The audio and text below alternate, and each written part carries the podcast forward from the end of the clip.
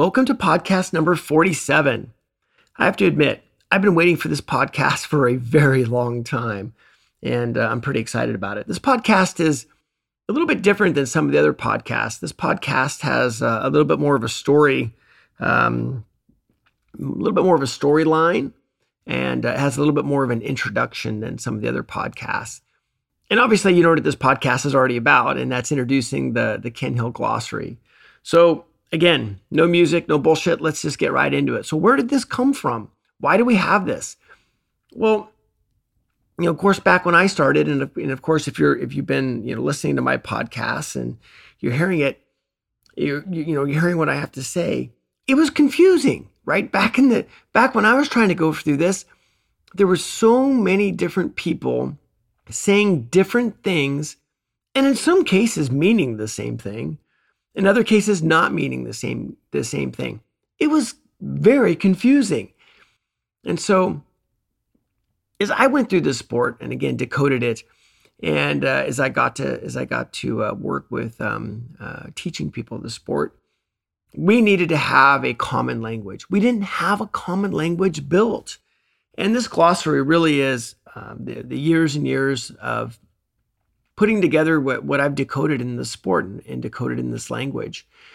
And it's it's the it's these are the these are the references, right? These are the these are the the common terms that we use when we work with our riders. I can't tell you what a blessing this has been because as we've gotten more consistent with our language, and of course, if I'm saying it, then of course my instructors are saying it, and then of course then the students are saying it, and then it just trickles on on down from there it just it makes it it shortcuts the learning curve. It makes things so much easier in the learning because we're saying the same thing. We're not having to go back and re-identify what we're trying to talk about. I can tell you, I've showed this to some Moto America crew chiefs, and they were like, "Oh my gosh, thank you so much." My rider and I can actually start talking the same language, and we can shortcut this whole process of of what do you mean, and same thing between instructor and student. If we go and we have this common language between instructor to instructor and student to student, it just makes our jobs so much easier. It makes our learning so much better. So this glossary was was born out of a need to have a consensus of what the common language should be. And I'll give you a couple examples about about that and then and then I want to thank some people that that helped me put this together. When we start having the same language, I did a, a, a training day um, earlier this year and did a training day for a couple of days. And the third day was kind of an open day. And between the students that were there on the open day and I wasn't there, they said they could come in and start talking a common language and start being able to critique and, and be able to look at the other people's writing with the same language and same report cards. And it got to be very fun for them because they'd say, Oh, you know, how's your exit apex? Oh, um, I noticed that uh, you know um, uh, your first five percent of your brakes wasn't as good. Uh, I noticed it did as the day went on, your eyes got tired. So it allowed a common language and a common way for everybody to talk. And of course, what ended up happening is the learning curve got better. So this this glossary was born at uh, you know there was there was no consensus of, lang- of language, and of course with no consensus of language, there's no consensus of technique. And uh, of course, you've you've seen what a, what a big fan I am of uh, putting the, put, uh, together the fundamentals uh, of this sport. So this common language really stops the confusion, and it also puts together a way for us to have a way of a way of looking at everything. So some people that I want to thank that helped me put this together, and I mention these people because without these people in my corner for such a long time and and and and uh, really beta testing all the things that I'm doing and and telling me I'm full of shit and uh, making me explain all these things, it would this this glossary would not be here. And uh, that's why I want to take a second and be able to thank these people for basically holding me accountable and making me go through all of this. So, uh, the RIC program has been you know, big a big staple of what I'm doing and and, and the hub for all of this. So uh, I need to thank Adam and Josh Bronkman for it. Um, they're really the have been the ones that um, have encouraged me to uh, to do this and encouraged me to to branch out and and make this common theme, make this common language available for everybody. So uh, they're a big part of it. Dunlop tires.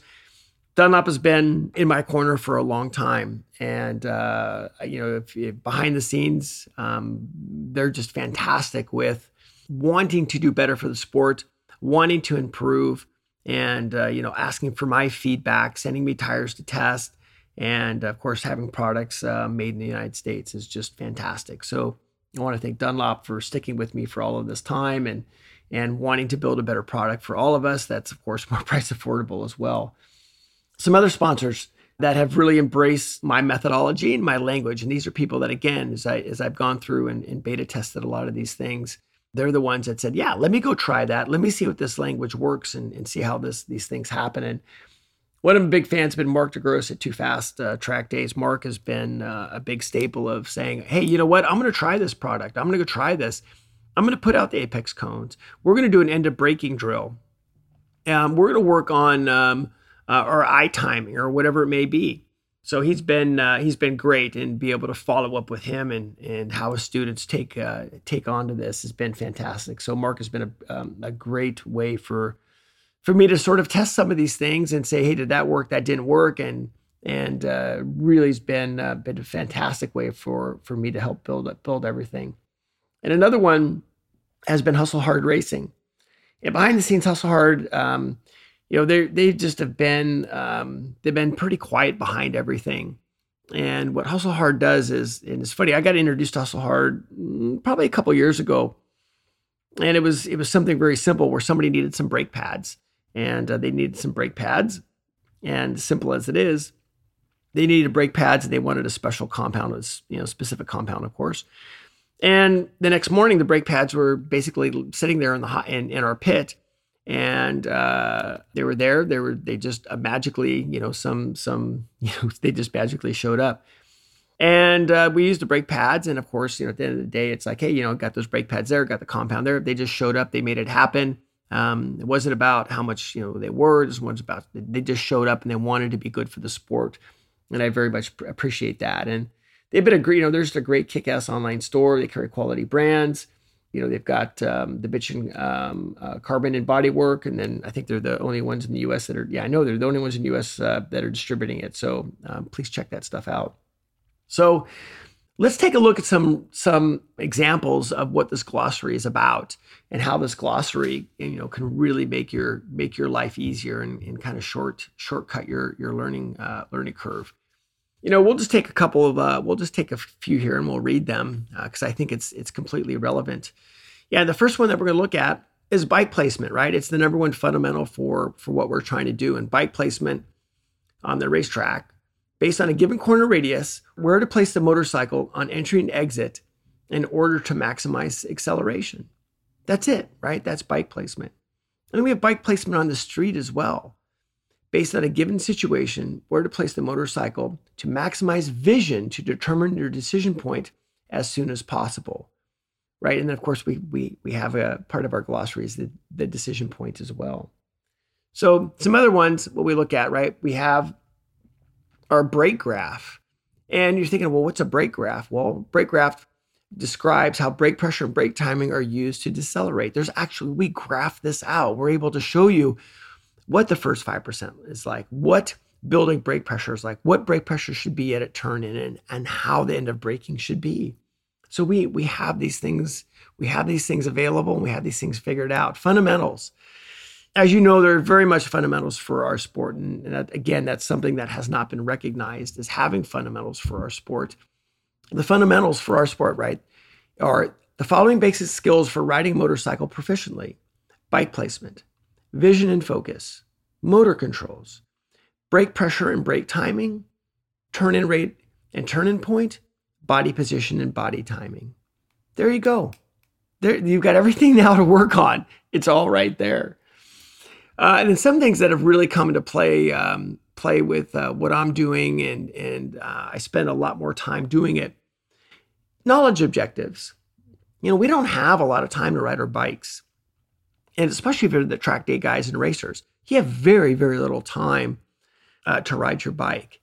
And with our knowledge objectives, there's so many things that we can work on off the bike in order to build these skills. It just shortcuts your learning curve. So knowledge objectives, right? Specific motopilot objectives developed by Ken coaching for which you train off the motorcycle. These can be your eyes, it can be your brakes, it can be your mental fitness, it can be your physical fitness. So we work out so much on our knowledge objectives, and that has really become a big thing. You can learn so much off the bike, way more than you can learn on the bike as well. And then as we talk more about it, you know, we we you know we don't want to make sure that we're we're not forgetting our skill objectives. Same thing, right? Specific motopilot uh, objectives for which you train on the motorcycle. Yes, they're absolutely there as well. And then one thing that we'll talk about that, that I think is absolutely worth mentioning is the slowest point of the corner. And that's a term that I phrased uh, many, many years ago. And uh, it's the end of the deceleration zone, the end of your direction change, and the start of your acceleration zone. The slowest point of the corner varies based on corner radius. So there's some examples right there of how this glossary works and how it can really shortcut some of our basically our, our, our, learning curve for the sport.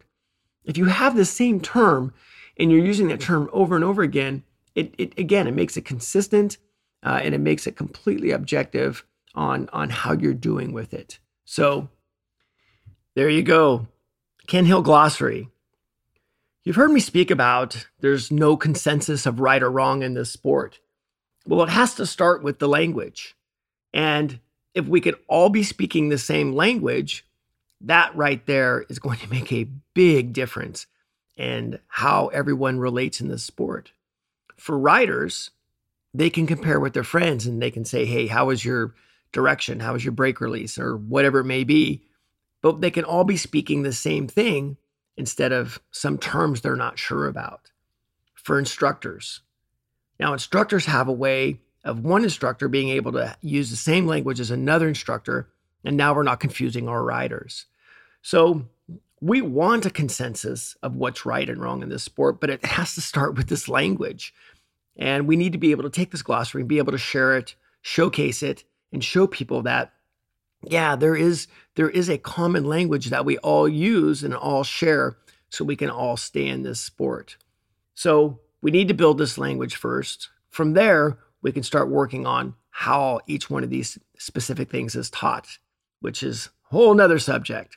But let's start with this. Let's start with having everybody talking the same language. Copyright 2017 Ken Hill Coaching, all rights reserved.